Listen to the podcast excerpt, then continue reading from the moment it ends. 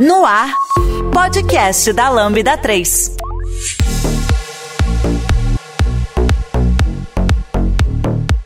Olá, eu sou Fernando Okuma e esse é o podcast da Lambda 3. Hoje nós vamos falar sobre estratégias para refatorar ou reconstruir uma aplicação legada. Aqui comigo estão Camila Alves, Carlos Poça, dev aqui na Lambda 3.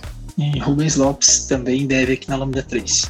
Não esqueça de dar 5 estrelas no nosso iTunes, porque ajuda a colocar o podcast em destaque. E não deixe de comentar esse episódio no post do blog, em nossas redes sociais e no SoundCloud.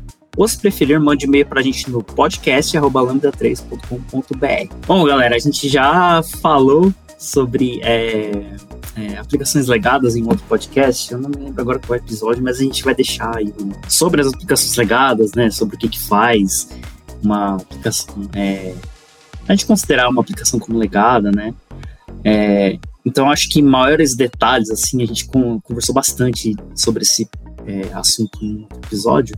Eu acho que nesse aqui, né, que, que eu acho que é legal a gente bater um papo, é, a gente fala um pouco mais no detalhe ali, né, sobre quando a gente chega numa aplicação legada, né, que é aquela que tá já meio descontinuada, meio desacreditada pela empresa ali, o que, que a gente faz, né, como é que a gente lida com aquilo, né? Então, eu acho que para a gente começar o nosso papo aqui, acho que vale a pena a gente realmente mais ou menos dar as nossas impressões de como é que é isso, né? Qual que é aquela primeira sensação. Tipo, a gente sabe que vai lidar com uma aplicação legada, e aí o cliente chega e fala assim: olha, tá aqui o acesso ao repositório do projeto, é esse daqui, pode baixar, dar uma olhada. Aí a gente pá, baixa o repositório e olha para ele. E aí vai olhar, por exemplo, é, o board, como está sendo feita a gestão dele, vai olhar o repositório, né, o projeto, vai olhar algumas alguns chats, né, algumas comunicações para dar uma situar um pouquinho ali do que está acontecendo. É, e aí eu queria ouvir de vocês, assim, é, nesse começo de projeto de uma aplicação legada, como normalmente vocês começam? É, por onde vocês começam a olhar? Como é que é a rotina? O que, que vocês fazem é, primeiro? Bom, falando um pouquinho dessa questão, né, de legado, enfim, eu geralmente eu gosto de entender, né, primeiro ali é uma coisa que a gente faz na Lambda, acho que nem não só no, em projetos legados, né, como a gente está falando agora, mas em outro projeto também, pode ser, sei lá, tá iniciando, enfim, qual é o objetivo do, do cliente primeiro, né? E aí, beleza, a gente entende aquele problema, né, objetivo ali do, do cliente, a gente passa por uma etapa é, onde a gente vai é, entender como que a gente vai fazer os nossos entregáveis, né, para a gente de fato, é, quando pega, é, vou falar assim, quando a gente bota a mão na massa mesmo, né, para entender se aquilo que a gente fez ali planejou, né, minimamente, ela vai começar a se encaixar, né? Vou falar isso, a se encaixar ali, né? Se aquilo que a gente tá mapeando, estimando, enfim, fazendo aquele todo aquele trabalho é, de entregáveis, né? Vai, vai começar a fazer sentido ali, né? Porque a gente está mexendo com legado, né? E legado, a gente tem algumas limitações que sejam de, de ferramentas, a gente tem que entender o quanto que elas podem atualizar ou não.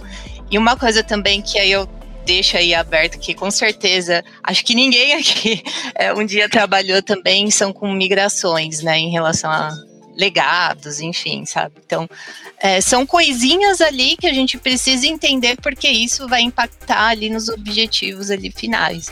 E aí, gente, até falando um pouquinho, eu tô falando de forma assim macro mesmo, até por conta do trabalho ali de uma pessoa agilista, né? Eu sou agilista aqui na Lambda, né? Dessa parte de organização que em conjunto com as outras pessoas, né? Os outros pares, a gente geralmente faz isso, né? Tenta entender, ver com o pessoal. Mas assim, gente, eu tô falando um pouquinho do meu dia a dia, sabe? Eu queria ver com vocês também, aonde também podem estar tá se encaixando. Como desenvolvedor, a gente geralmente tem uma perspectiva um pouco diferente. Talvez a gente tente olhar para o código em si, entender de fato o que, que a gente vai, vai fazer, né? Qual é esse desafio. Assim, na indústria, de uma maneira geral, é, eu acho que um código legado é entendido como aquele que é mais difícil de ser mantido ou de ser evoluído de uma certa maneira, né? É, e isso me remete muito a uma segurança que a gente pode ter ou não para manter ou evoluir esse código, né? Então a primeira coisa que a gente entra num projeto que a gente sabe que já tem um determinado tempo, que a gente precisa evoluir é, bom, eu preciso de uma certa segurança para fazer o que eu preciso, é, as melhorias que eu preciso, as evoluções que eu preciso, vamos dizer assim. E aí isso me remete a um outro, a um outro ponto que é saber se tem testes. É isso. Que é o que traz uma certa segurança para a gente, assim, de saber que, bom, preciso refatorar esse código, e a gente pode discutir o que é refatoração ou não, né? Mas preciso refatorar esse código, ter a mínima segurança ali de que toda essa refatoração que eu estou propondo não altera o comportamento esperado já existente no software, não estou inserindo bugs nem nada a respeito como o pessoal falou aí, né, eu começaria procurando informações e conhecimento a respeito do projeto, né? Geralmente a primeira vítima de um legado é a informação e o conhecimento. Pode até estar tá com um código bacana, bem estruturado, com testes e, tudo mais, só que ele tá tão tanto tempo largado num cantinho lá que ninguém mais sabe de onde veio, para onde vai.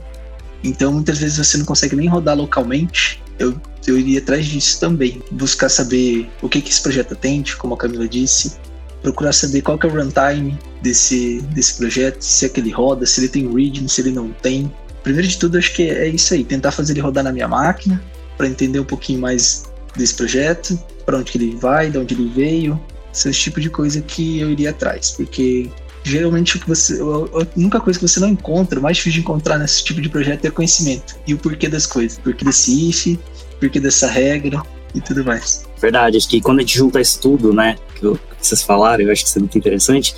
Quando a gente chega no projeto, eu acho que entender é, qual era o propósito dele, né? Assim, qual é o propósito dessa aplicação que, que o cliente está trazendo para a gente olhar? A gente entende qual que era o objetivo de negócio daquilo, né? O que está causando essa necessidade de ou refazer essa aplicação ou ter que fazer uma refaturação, né? Fazer um ajuste ali, porque provavelmente se a gente está pensando numa é, em alguma coisa desse tipo, se o cliente trouxe essa necessidade, é porque provavelmente algum problema está acontecendo. Porque, ou porque alguma coisa ali precisava ser atualizada e não está conseguindo atualizar, ou porque alguma feature nova precisa entrar e aquela estrutura não está permitindo que entre aquela feature nova importante, né? Então, tem alguma coisa ali naquela solução ali que tá que não está permitindo que o cliente consiga evoluir, né? Ou, ou atualizar alguma coisa que precisa ser atualizada ali. E eu acho que tudo isso faz muito sentido, né? É, quando você entende qual é o objetivo daquela aplicação, para onde ela deveria estar tá apontando, para onde ela deveria chegar, e ela não está chegando, é, você consegue juntar as duas coisas, né? É, entendi o objetivo agora, conversei com as pessoas que precisavam conversar, aí eu vou baixar aquele projeto para minha máquina e vou tentar rodar ele. Deixa eu rodar ele aqui na minha máquina para olhar o que está acontecendo. Nessa hora, eu acho que é o momento que você começa a pegar várias coisas, né? Ah, cadê a documentação que explica como é que eu rodo isso na minha máquina? Ah, não tem. Ah, putz, deixa eu ver aqui se é, o que, que preciso ter na minha máquina para rodar. Ixi, tem um monte de, de ferramentas bibliotecas que não tem nem da onde baixar. Tipo, caraca, nem as ferramentas que eu preciso para rodar isso daqui não tem. Ou é, tem ferramentas aqui que são pagas e o cliente não tem licença mais disso. Tá? Nessa hora que você começa a coletar informações, né? Que acho que eu o que a Camila estava falando. E na hora que você começa a tentar entender o que, que é ali e tentar rodar na sua máquina, que é que o Carlos Rubens estava falando aqui, você começa a pegar várias coisinhas ali no, nesse processo, né? Entender todos os buracos que tem ali nesse no meio do caminho. Eu acho que nessa hora, talvez o cliente ainda nem saiba exatamente se ele quer, se ele quer mesmo refatorar ou se ele quer refazer a aplicação, né? Tem muito cliente que já traz isso, né? Acho que, não sei se já passaram por projetos assim, mas tem muito projeto que o cliente já chega com essa demanda desse jeito, né? Fala assim, eu quero refazer. Aí quando você começa a olhar, entender e tal, assim, ah, mas por quê, né? Qual que é a motivação? O que estava acontecendo? Qual que é a dor? Às vezes você percebe que o cliente quer refazer a aplicação, mas não porque exatamente pelos motivos certos, né? Porque talvez a tecnologia não atende. É só porque às vezes o cliente pegou um ranço daquela tecnologia e ela não quer mais, né? Quero, quero fazer tudo de novo em outra. E aí, se analisando, fala assim, cara, o problema não é, o problema não é essa tecnologia. O problema é a maneira como ela foi implementada, né?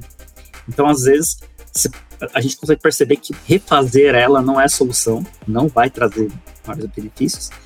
E talvez seja muito mais trabalhoso, muito mais demorado refazer ela. E aí rola também um, um momento em que a gente pode fazer algumas sugestões, né? Para talvez, em vez de refazer tudo de novo, refatorar aquela aplicação ou talvez, em vez de tentar refatorar ela, tentar extrair um pedaço dela e fazer uma nova aplicação com um serviço separado. Faz aquele pedacinho ali que talvez não, não esteja conseguindo evoluir, né?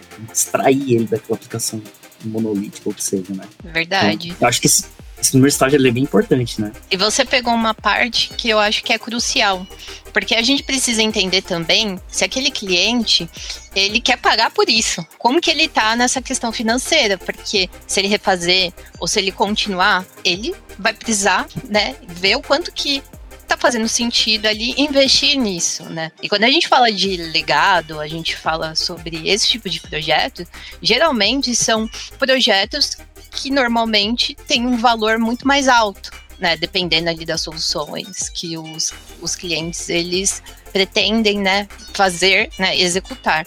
E o que que acontece, né? Então a gente precisa, como o Kuma falou, né, passar isso para ele, né? Entender, beleza, o que, que vocês realmente querem, né? Olha, a gente analisou, a gente.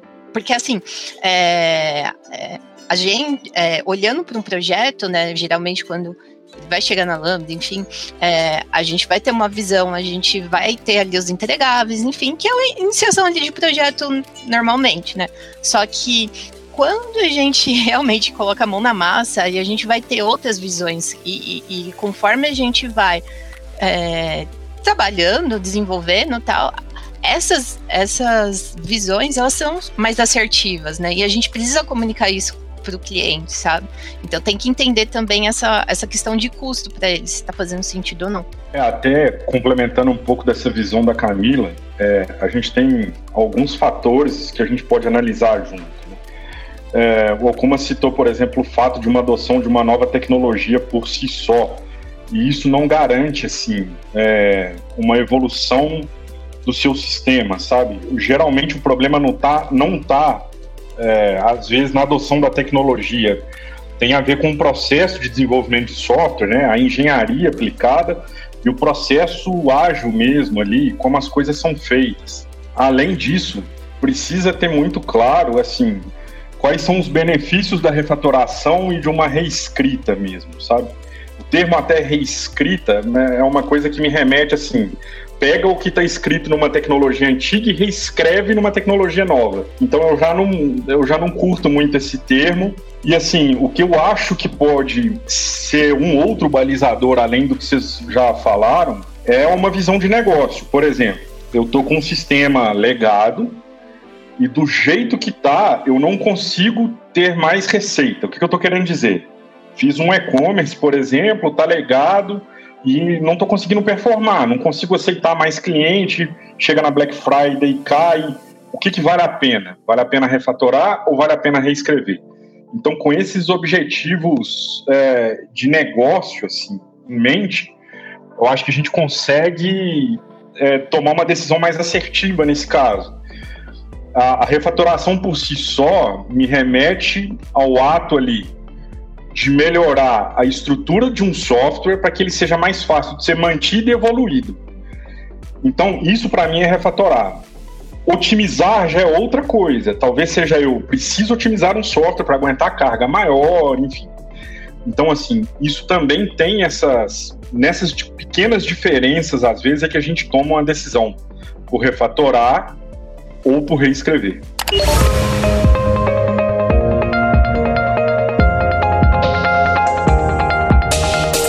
Trabalhe na Lambda 3 de qualquer lugar do Brasil. Estamos com várias oportunidades abertas para atuação remota full-time. Acesse vagas.lambda3.com.br, conheça nossas vagas e vem ser Lambda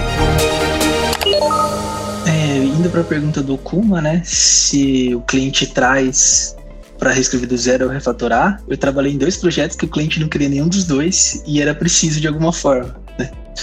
O primeiro projeto, o cliente ele tinha um portal que realmente começou como um portal de acesso a informações. Ele foi feito por uma agência de marketing qualquer.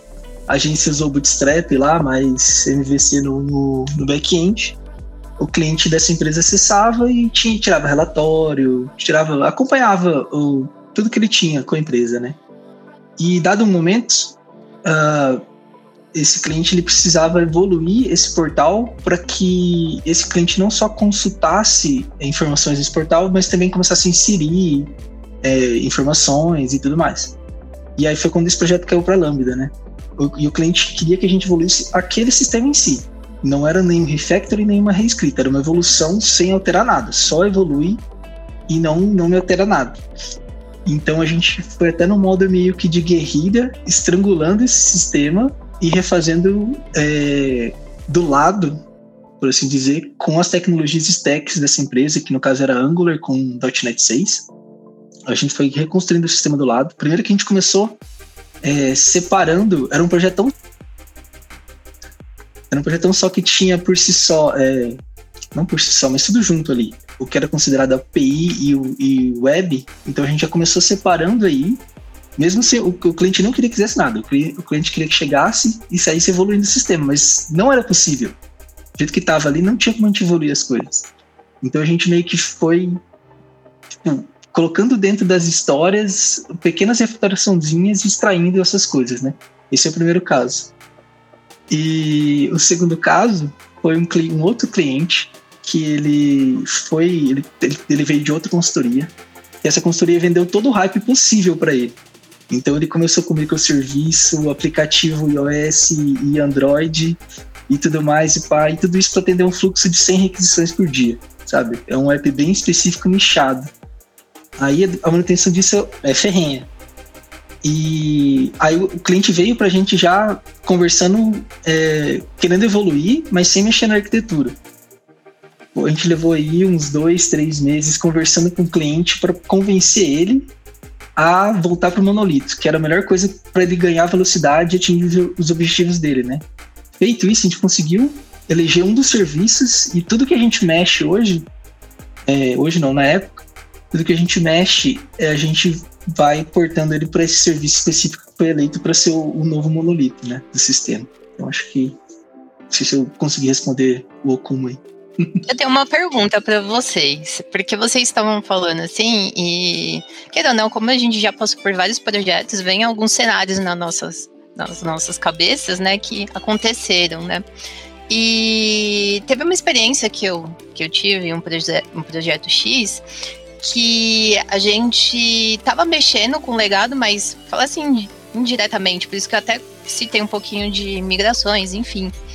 E assim, é, eu vou falar que pessoas, né, que que mexe com o legado, enfim, ou que tem o conhecimento daquele sistema, né, enfim, que a gente vai tal tá mexendo, no caso, a gente precisava entender ali é, aonde estão os dados, sabe, para a gente conseguir pegar esses dados e jogar na aplicação que a gente estava trabalhando, tá? É, eram cruciais, sabe? Porque senão é, o nosso trabalho ele ele ficava meio não vou falar 100% parado, porque a gente precisava, é, se por acaso a gente não tivesse, sei lá, fulano, ciclano ali nos ajudando, a gente ia tem, a gente ia investigar dentro desse sistema legado, sabe? Aonde ia cada coisa, ou descobrir so, sozinhos, né? E, e, foi uma experiência que eu, que eu falo que a gente, é, quando a gente tinha pessoas ali, né, que estavam nos ajudando. A gente tinha uma velocidade e quando a gente é, precisava descobrir por si só, né, a gente tinha outra, né, que, que é, é, algo é, mais complicado, demora mais, sabe? E eu queria entender com vocês se vocês tiveram experiências assim, sabe? E, e como a gente está falando dessa pauta, eu acho uhum. que vale a pena citar. Uhum. Porra, acho que, uma das coisas que mais acontece é isso, na verdade, assim, é, você pegar uma aplicação que tem aquela pessoa que é, é a única pessoa ou aquelas únicas pessoas que, que sabem o que está acontecendo ali. Então, toda vez que você pergunta aquilo para alguém, todo mundo fala, indica a mesma pessoa. Você fala assim, caraca, então a empresa inteira depende dessa pessoa. Mas, assim, é, qual que é a estratégia, né? Pelo menos o, que os times que eu passei, a gente sempre tomou. É, a ideia é que à medida que você vai entendendo as coisas, você vá documentando. Tipo, ah, entendi que é este serviço que conversa com esse, é, essa informação depende dessa, tipo, você começa a, à medida que você vai entendendo, você tem que anotar e, se possível, desenhar, né? Então, em algum momento você vai criando ali uma documentação e montando a arquitetura. sempre pensando assim, tá, se deu, deu trabalho para descobrir essa informação, seja sozinho, seja com a ajuda de alguém da, dessa, do cliente, da empresa, eu vou anotar isso aqui num lugar que o time todo tem acesso, de uma maneira que o time todo consiga entender aquilo. Ou seja, a gente vai começando aos poucos. Testes também ajudam, né? Não, se tiver, é, então, se tiver, se tiver testes ou se tiver condição de escrever testes para garantir esses comportamentos, cara, perfeito. Aos poucos a gente começa a cobrir, né, aquela, aquela aplicação toda lá com testes e com documentação, até tentar chegar num ponto em que a gente não precise mais ficar perguntando, ou tem que perguntar pouquíssimas coisas para entender o que está acontecendo ali. É, então, acho que é, essa é uma das estratégias, né, para começar a conseguir trabalhar, porque eu não sei vocês, mas dependendo da aplicação que você pega, para você começar a fazer alguma coisa, às vezes você demora muito tempo, até você conseguir escrever uma linha de código que realmente seja relevante, você já gastou muitas e muitas horas ali, só lendo o código, lendo o código e tentando debugar se você conseguir rodar a aplicação, né? Se conseguir rodar a aplicação na tua máquina, você ainda vai passar um bom tempo ali fazendo debug, só para poder entender o que está acontecendo naquela aplicação lá. Então, acho que uma, uma das estratégias que, que, todo mundo tem que ter em mente quando vai começar a trabalhar com aplicação assim, tudo que você está descobrindo, tenta anotar, porque se você teve dificuldade para entender aquilo, a próxima pessoa que tiver que botar a mão ali vai, também vai ter a mesma dificuldade. Então, pensando na próxima pessoa que vai ter que tocar também nesse código, a ideia é que a gente comece a anotar as coisas, comece a criar uma base ali de, de informações ali que permita que as pessoas consigam é, cortar esse caminho que você está tendo que cortar esse mato alto ali, né, para entender as coisas. É, as pessoas já consigam ter um, um passo a passo ali, um guia. Um exemplo disso é, por exemplo, rodar a aplicação. Se você está tentando rodar a aplicação nessa máquina e não tem nenhuma informação de como se faz isso, você vai ter que procurar em algum lugar ali qual que é, por exemplo, se você está tá rodando Node, que versão do Node que você precisa ter na sua máquina para rodar. Você vai ter que em algum lugar ali na aplicação para entender qual que é essa versão. Descobriu? Já anota, olha, a versão do Node dessa aplicação é tal. É, ah, você precisa ter essa dependência, você precisa ter é, essa biblioteca. Então, cada coisinha que você vai descobrindo que precisa da aplicação, vai anotando tudo, porque a próxima pessoa que pegar para rodar essa aplicação na máquina já não vai ter que descobrir tudo que você está tendo que descobrir, né? Então já, já começa a, a tornar as coisas um pouco mais eficientes, né? Uhum. Eu acho que depois você começa é. a descobrir isso tudo, fica mais fácil de conversar Responder, com as pessoas. Indo na pergunta da Camila aí, sim. Em ambos os projetos a gente tinha pessoas que quando iam sair de férias era meio que um não desespero assim, mas a gente já corria para anotar e já tentar fazer ponte com outras pessoas, porque aquela pessoa era quem tinha o um contato e tinha mais conhecimento dos projetos. Né? Era um negócio bem. É engraçado como não só o código é legado, né? Tem um, uns guardiões dos conhecimentos aí que a gente tem que meio que trabalhar junto e tentar disseminar, igual o Kuma falou. E eu vou além. Eu acho que o, o além de anotar no README e tudo mais, o que, que você fez, teve um caso que eu tive que rodar do Node 20. Eu peguei, instalei o ASTF na minha máquina, instalei o Node 20, tentava rodar. Não. Aí vai pro 18, rodou? Não. Vai pro 16, não, rodou. Até chegar no 14, que era da aplicação. Aí põe no README e tudo mais. enquanto eu tô debugando o código, eu vou colocando comentário no código mesmo e subo na PR junto, na hora que eu fiz.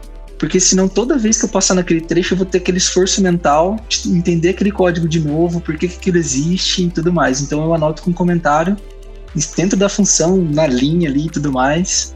É um pouco de anti-partner pro pessoal do código limpo, mas tem hora que não tem como, sabe? É os nomes de variável com ABC e tudo mais. É tipo um save point, né? Até que eu já cheguei, vou gravar aqui, vou salvar é. aqui para continuar daqui. É isso, é. a idade bate e aí você não lembra mais. Daqui uma semana você passa ali, você não lembra o que você escreveu ou porquê daquilo ali. Até para complementar isso tudo, uma coisa que a gente tem que ter em mente é que na nossa carreira a gente vai pegar projeto legado. É isso, assim, né? Não se cria software toda hora, de qualquer jeito. Então é comum a gente é, lidar com software legado. Esse caso de que tem uma pessoa que sabe tudo, uma ou duas, né?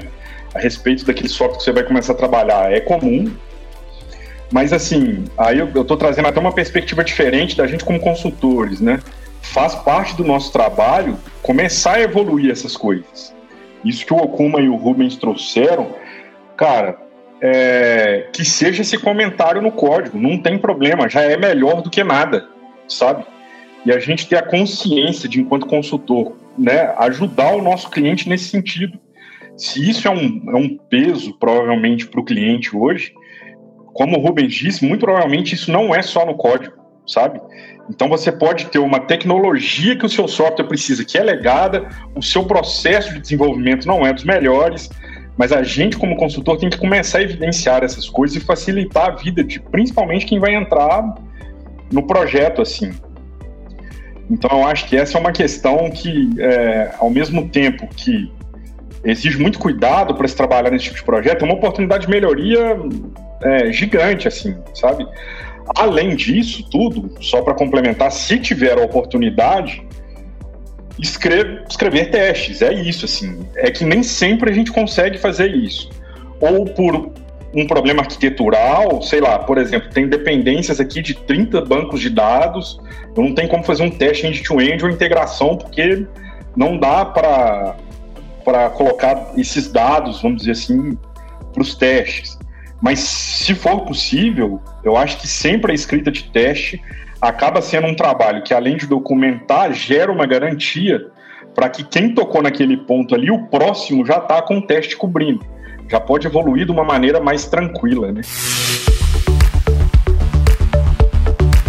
A Lambda 3 é a quinta melhor empresa para se trabalhar no Brasil e uma das maiores referências do país quando se fala em desenvolvimento de software e metodologia ágil. Somos um grupo de pessoas curiosas que adoram inovação e tecnologia. Estamos em constante evolução técnica e social. Agora sim, recapitulando, né? Até que o que a gente falou até aqui. Então, cheguei no projeto, a gente vai dar aquela olhada geral, né? Conversar com as pessoas de negócio, entender o objetivo daquela aplicação, entender para onde as, né, essa, esse, essa empresa está querendo ir com essa aplicação e o, o quanto essa, o, esse legado aqui limita, né? Esse, atingir esse objetivo. Acho que até aqui a gente consegue já é, ter uma perspectiva muito boa, assim, do objetivo e o que a gente tem na mão, né? E, e o que está descasando ali que a gente precisa atuar. Então, você já consegue é, ter uma boa noção ali do que está faltando, né? Quais são os gaps ali que estão acontecendo. Mas aí chega na hora da gente falar assim, ok, vou dar uma sugestão para o cliente, né? Vou fazer uma, uma sugestão ali que seja ou começar a refatorar aquilo, né? Ajustar aquilo, fazer alguma coisa, ou refazer mesmo a aplicação. Quais, quais seriam os argumentos, né, para sugerir uma coisa ou outra, né? Por exemplo, eu vou dar, uma, eu vou dar um exemplo é, de uma coisa que provavelmente me faria sugerir uma é, refazer a aplicação. Eu já estou em projeto em que a empresa, por algum motivo, escreveu uma aplicação em Go. E, cara, era uma aplicação super importante para a empresa. Escreveu em Go, não tinha nenhuma pessoa que sabia escrever código em Go. Nenhuma dentro da empresa. Só tinha uma pessoa que foi a pessoa que escreveu esta aplicação, mega complexa, mega importante. A pessoa saiu da empresa ninguém sabia dar manutenção naquilo, ninguém conseguia evoluir aquilo. E quando dava problema, o pessoal ficava fazendo alguma gambiarra em volta, sabe? Criava alguma coisa em volta para fazer algum ajuste ali naquela aplicação que ninguém conseguia fazer funcionar. Aí falou assim, meu, o pessoal precisa evoluir essa aplicação, precisa colocar mais features ali. Só que ela está numa tecnologia que não tem equipes dentro da empresa para dar suporte naquilo. Cara, parece, né? É, é, parece meio óbvio, né? Mas a sugestão é realmente, vamos reescrever isso numa tecnologia em que a empresa tem equipes para dar suporte para isso depois, né? Dar sustentação. Então, essa é, acho que um, uma motivação, um argumento muito parece bem óbvio, né, nessa situação, mas tem outras situações em que não é tão, não são tão óbvias, né, assim, de você conseguir é, avaliar para sugerir uma coisa ou outra. Aí eu queria saber de vocês, teve alguns argumentos que vocês enxergam, assim, que falam assim, olha, cliente, por mais que você, que nem a Rubens estava falando, por mais que você ache que não precisa de uma refatoração, você precisa de uma refatoração, né? Que argumentos a gente dá para trazer isso, né? Para convencer o cliente a investir tempo e dinheiro numa refatoração que talvez não entregue valor naquela hora, né? Você vai gastar, investir dinheiro nisso para uma coisa que não vai entregar valor, pelo menos não a, a, curto prazo. O cliente vai olhar, tá igual. Vai olhar, tá igual. Vai olhar, tá igual. Ah, agora sim eu vou conseguir pôr uma feature, mas todo esse investimento de dinheiro foi para conseguir preparar, né, para conseguir colocar novas features. Como é que a gente convence o cliente que isso é importante, né? Posso dar um, um exemplo? É, aconteceu comigo no, num projeto, né? Que qual que, qual que é ele? É, a gente tava nessa questão, sabe, de ah, refaz do zero, né, essa, essa aplicação, né, ou a gente consegue é, é, é, fazer algo dentro do legado, né, e aí o, que que aconteceu? A gente precisou é, estudar essas duas possibilidades ali no começo, antes de colocar a mão no código, sabe? Eu acho que é até importante falar isso, sabe? porque é, você já mostra ali para o cliente o que está acontecendo, sabe? Quanto antes, melhor, né? Às vezes pode acontecer da gente só é, conseguir essa avaliação depois, né? Quando pegou, enfim. E aí, o que, que aconteceu? É, no caso, esse cliente, é, conforme as conversas foram acontecendo no projeto e tal, é, a, gente, a gente percebeu, na verdade, a gente entendeu com, com ele que a ideia dele era que o legado morresse em cinco anos, sabe? Então, se a gente fosse fazer um puxadinho nesse legado, e o legado ia morrer, então isso já era uma argumentação muito válida de, olha, vamos fazer do zero aqui, sabe? Porque se o objetivo de vocês é não usar o legado daqui cinco anos, vocês vão estar tá gastando dinheiro à toa, sendo que daqui cinco anos isso morre. Vocês não vão conseguir é, lucrar ou ter o dinheiro que vocês estão gastando agora, sabe? Então foi algo assim, a gente mostrou as duas possibilidades, né? É, a gente conseguiu é, pescar isso, né? Esse ponto que eu acabei de mencionar é, um pouquinho antes, né? E trazer a realidade para eles, sabe? Porque é, nesse ponto, quem vai tomar a decisão vai ser ele, porque é ele que vai gastar, né? Ele que vai pegar o dinheirinho ali e, e, vai gastar, né? Mas a gente traz as, as possibilidades ali. No caso minha, né? Foram essas duas possibilidades, enfatizando essa questão do, do legado, porque era um fato que ia acontecer, né? E não fazia sentido. Mas enfim, essa é a minha experiência. Eu tenho um caso similar com o da Camila, que eu acho que chegou pra gente como um refactoring do, uma reescrita do zero. E aí, quando a gente, enquanto a gente levantava, conversava com o cliente, levantava as features e tudo mais, tava, na verdade, parecendo um outro sistema, não era o mesmo sistema. Mas como ele já tinha aquele sistema legado, ele queria enfiar um outro sistema ali dentro para aproveitar login, para aproveitar XPTO. Mas, na verdade, o que ele precisava era de um sistema ao lado, talvez extrair uma outra API daquele sistema legado ali para poder reaproveitar nas duas, né? Mas eram sistemas, assim, de diretorias é, distintas, diferentes ali dentro da empresa, sabe? Uma coisa não conversava com a outra, não tinha nada a ver. Olhando do ponto de vista de negócio mesmo, uma área não conversava com a outra. Não tinha, tinha até donos diferentes e tudo mais, sabe? Acho que é um outro cenário que, que já aconteceu comigo. A Lambda 3 é uma empresa de tecnologia com expertise comprovada na construção de produtos digitais e soluções customizadas de ponta a ponta, que transformam o seu negócio para uma nova realidade. Saiba mais no site lambda3.com.br. Assim, voltando à pergunta que o Okuma fez, eu eu tenho um, um, outro caso, ele citou o exemplo da, da equipe que não tinha ninguém que trabalhava com Go. É, eu vi um caso que sugeriria assim um, refazer o sistema por conta da arquitetura ou do estilo arquitetural que tinha sido adotado. Assim. Era uma situação tão caótica, mas com consumo exagerado de recursos em nuvem, é, não, não se sustentava, sabe? Não tem como nem evoluir as coisas assim. É, o dev não conseguia rodar a aplicação na própria máquina, para se ter ideia. É, e não havia a menor necessidade desse estilo arquitetural adotado. Muito menos corrigir isso. Eu acho que faria sentido. É, não dá, sabe? Era um caso que não, não tinha como atuar nesse estilo arquitetural. Então, esse caso era um caso que um monolito bem feito resolvia tranquilamente, assim, né, sem problema nenhum. Eu sugeriria, nesse caso, refazer a aplicação. É, o desperdício de recursos estava muito alto, fora essa dificuldade de manutenção. Eu estava até dando uma, uma lida há pouco tempo num livro que se chama Manual de DevOps. É, e aí já um pouco para levar em consideração aqui nisso que a gente está falando, é que às vezes as empresas não se atentam a, ao pagamento de dívida técnica de uma maneira geral. E essa dívida é exatamente igual a uma dívida financeira, né? É, se você não paga, você tem juros compostos em cima disso, até chegar ao ponto de você não conseguir evoluir seu produto adicionar novas funcionalidades e ficar só pagando essa dívida técnica ou tentando pagar. Então esse é um outro ponto assim que eu acho que, que deve ser lembrado sempre.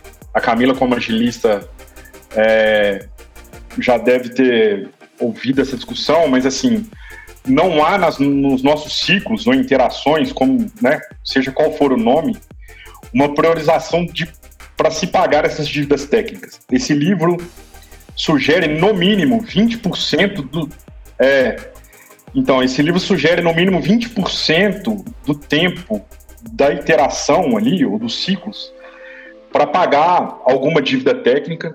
Lá tem um caso da operação é, no LinkedIn, chama Operação Inversion no LinkedIn. É, essa operação aconteceu em 2011, se eu não me engano, e o gerente, o diretor de engenharia, se eu não me engano, enfim, parou a equipe toda para pagar as dívidas técnicas é, de tão caótico que estava. Então isso é uma perspectiva que a gente também não pode esquecer, assim, sabe? É, senão o trabalho que você está fazendo de hoje para lidar com esse legado se a equipe não tem consciência de que a gente tem que pagar essas dívidas e não ficar adicionando mais dívidas, esse trabalho não termina nunca. Você corrige um problema aqui e está entrando três depois, né? Então é, hum. é bem isso. É, essa é uma característica bem forte de, de uma aplicação que ela vira um, um legado que não evolui, porque todo mundo às vezes fica com medo de colocar features novas, né? É aquele, o famoso assim, tá funcionando no Rela, deixa assim, não mexe aí, porque senão vai dar, vai dar ruim. E aí é, acontece que a, a, aplicação vai ficando de lado porque o time começa entregando cinco features, né? E tá tudo certo por, por, por iteração. Aí começa a vir bug. Aí tem que atuar em um bug, quatro features. Só que você não vai pagando essas dívidas, ou não vai escrevendo código com qualidade, com testes, né? Ou com uma estrutura de arquitetura bem pensada. Chega uma hora que você tá entregando uma feature corrigindo quatro bugs por interação até chegar um momento que você só tá corrigindo bugs. Você não consegue mais entregar feature nenhuma. Dá tanto problema na aplicação que o time inteiro para, passa o tempo todo só corrigindo problemas. E corrige problema e não escreve teste para isso. Aí cria outros problemas. Aí fica nesse ciclo. Chega uma hora que, é, em algum momento, acontece isso que você falou, né, Carlos? Vai chegar alguém, algum diretor, vai falar assim: para tudo essa bagaça, porque tá a zona e vamos, vamos consertar tudo antes de colocar qualquer coisa nova aqui. É, só que às vezes não, nem, né? Tá tão caótico que nem dá para fazer isso. Verdade. Fica, fica uma zona inacreditável, né? É, eu acho que, já que a gente está citando esses pontos, né, esses cenários, eu acho que vale a pena também é, a gente falar um pouquinho, né, de como que a gente pode separar, né, priorizar as demandas de um projeto desse tipo, sabe? O Carlos ele começou a citar ali a questão das dívidas técnicas, né? E trazer um pouquinho, sabe, disso. O que, que vocês acham? Uhum. Eu acho que essa parte ela é bem importante porque é, antes de começar a botar, eu acho que isso é um erro muito comum, assim, principalmente para quem é muito empolgado em querer consertar as coisas. Você vê uma coisa ali que tá é, você fala, putz, aqui podia melhorar. Aí você vai lá e já escreve o código sem pensar no que tá fazendo. Cara, a, chance de, de é, seguir um caminho meio caótico ali é, é bem grande. Assim. Então é legal parar, olhar direito o objetivo, né? Quais são as dores, entender aquele contexto inteiro e fazer as coisas com calma. Que é mais ou menos o que o Rubens estava falando no começo, né? Tá, entendi qual é o objetivo, entendi tá, o que está acontecendo aqui, né, com a aplicação e eu acho que dá pra gente começar a estrangular essa aplicação. Putz, eu tenho uma, tenho uma funcionalidade aqui que eu, que eu precisava que ela evoluísse, só que ela tá muito embrenhada aqui, eu não consigo extrair ela daqui. Então, o que eu vou fazer? Eu vou implementar ela aqui num serviço separado do lado, né?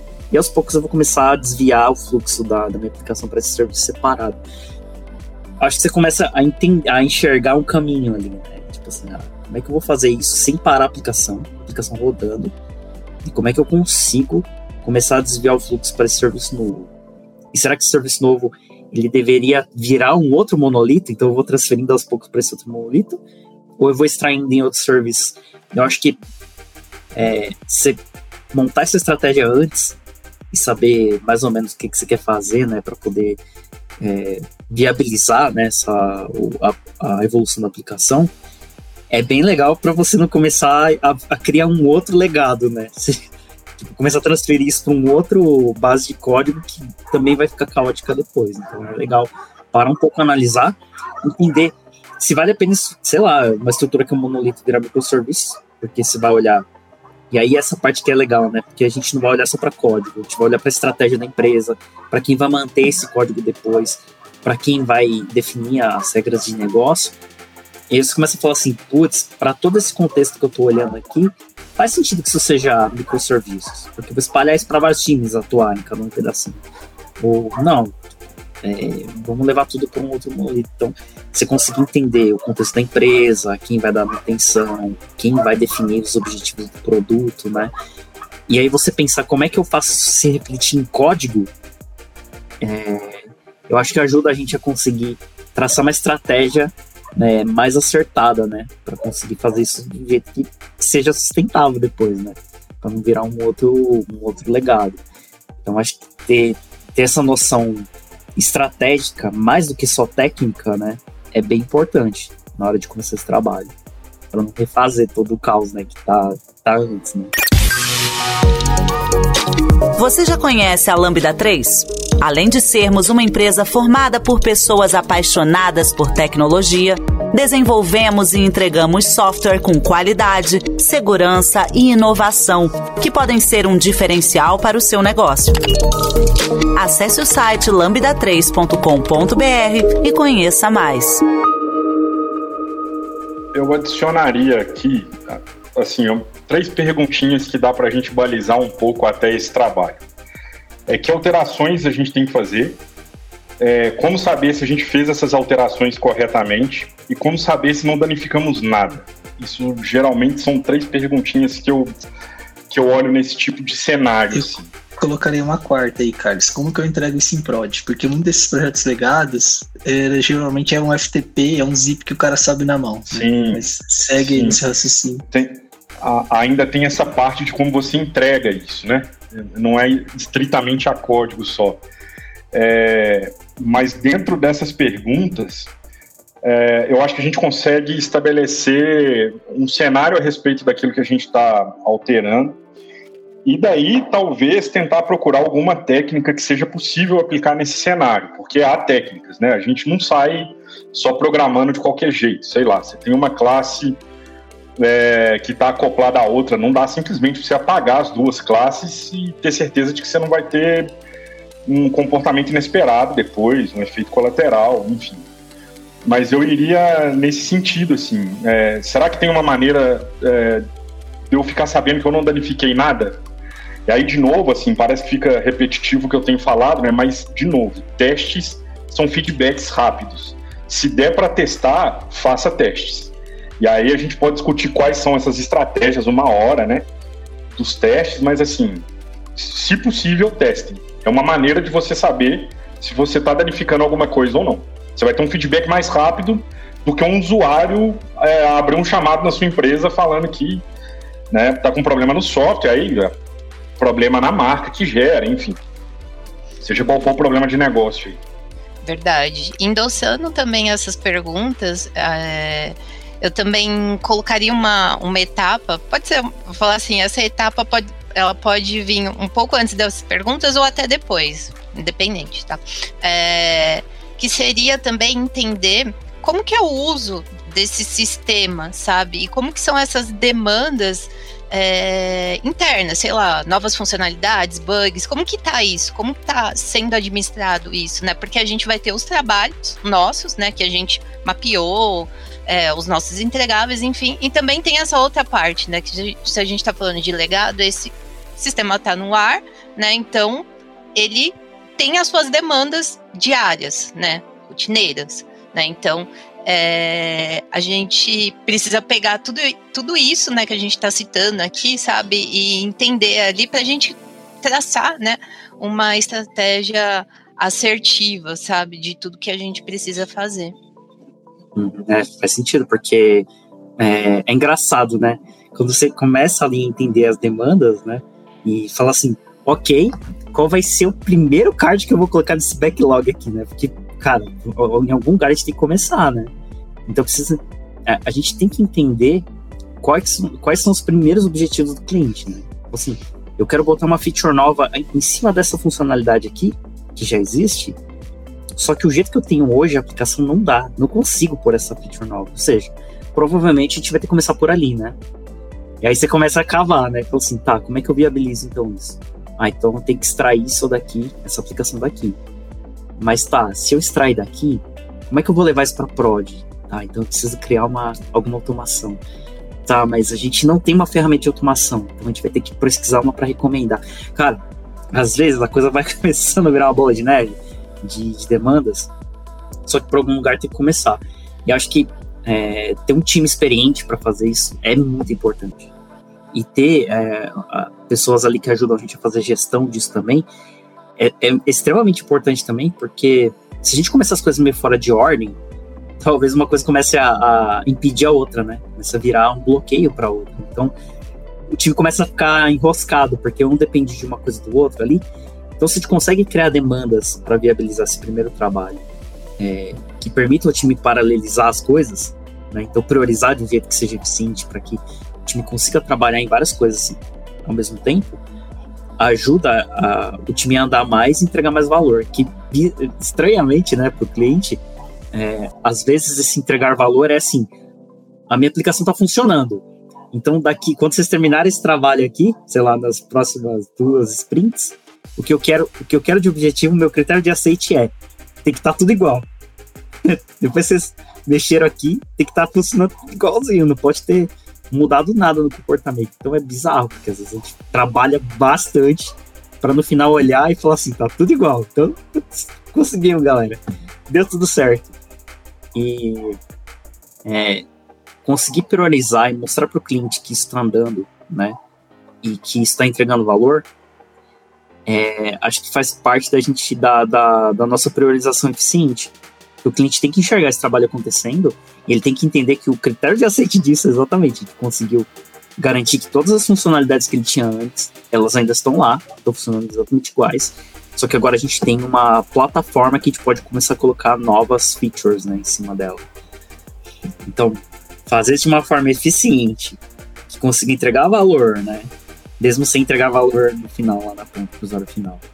E mostrar para o cliente, na nossa gestão, ele conseguir olhar para o nosso board, olhar para um dashboard, olhar para alguma coisa que consiga mostrar para o cliente que o dinheiro que investiu ali entregou o resultado esperado, é, depende da gente conseguir fazer uma gestão eficiente também, né? É, porque o cliente pode ser muito, muito esquisito, né? Chegar no final e falar assim, ah, mas eu não consigo ver nada que vocês entregaram. E talvez a, a única maneira do cliente conseguir enxergar que a gente entregou alguma coisa é olhar para o nosso board, por exemplo. Olhar para algum dashboard do time, sabe? Tipo, ah, eu consegui ver as tarefas que o time fez. Ah, entregou uma pipeline, entregou uma, uma suite de testes de integração, subiu uma ferramenta de testes, né, de end-to-end. -end. Cara, olhar é, para a conta do Azure também, às vezes. É, é isso. Às vezes, para cliente, a, a, única, a única sensação de entrega de valor, às vezes, é um board bem organizado, porque é o único lugar onde ele conseguir ver que alguma coisa mudou, que alguma coisa andou. Então, se o time às vezes só escreve código e não consegue fazer gestão disso em lugar nenhum, para o cliente vai falar assim, cara, eu não consigo ver nada que vocês estão fazendo. E não consegue ver mesmo, né? Então, acho que é, você ignorar essa parte de fazer um, uma gestão bem feita, né? Conseguir criar uma maneira do cliente acompanhar o que está sendo entregue, a evolução, é, é, tão importante quanto realmente botar a mão no código, né? Porque senão você pode cair na armadilha do cliente não sentir que não está satisfeito, está pagando dinheiro, está gastando dinheiro à toa e o time não está fazendo nada. Gestão visual é importante. Através de soluções tecnológicas e inovadoras, a Lambda 3 entrega projetos baseados em metodologias ágeis para empresas que buscam qualidade, agilidade e sustentação de seus sistemas, com o objetivo de potencializar o seu negócio. E dessa fala do Kuma, o que, eu tiro assim para mim, ó, que é uma visão que eu juntando todas as falas de todo mundo até aqui, trabalhar com legado me parece muito mais um trabalho de soft skill, entre muitas aspas, do que de hard skill. De eu conhecer C Sharp, de eu conhecer Go, de eu conhecer Node. É mais sobre eu, eu entender e conhecer sobre gestão de projeto e planejar bem os passos que eu vou tomar depois que esse projeto chegar na minha mão. Verdade. não sei se vocês concordam aí, o que vocês acham disso? Não, é verdade. Eu, eu gosto. É, é uma coisa que eu que eu carrego, né, na minha vida profissional, tal, que eu aprendi há uns anos atrás, sabe? E eu acho que se encaixa muito nesse cenário que a gente está falando agora, né, dos projetos legados, sabe? É a gente ser analíticos, né? Não simplesmente é, pegar ali o um processinho manual, sabe?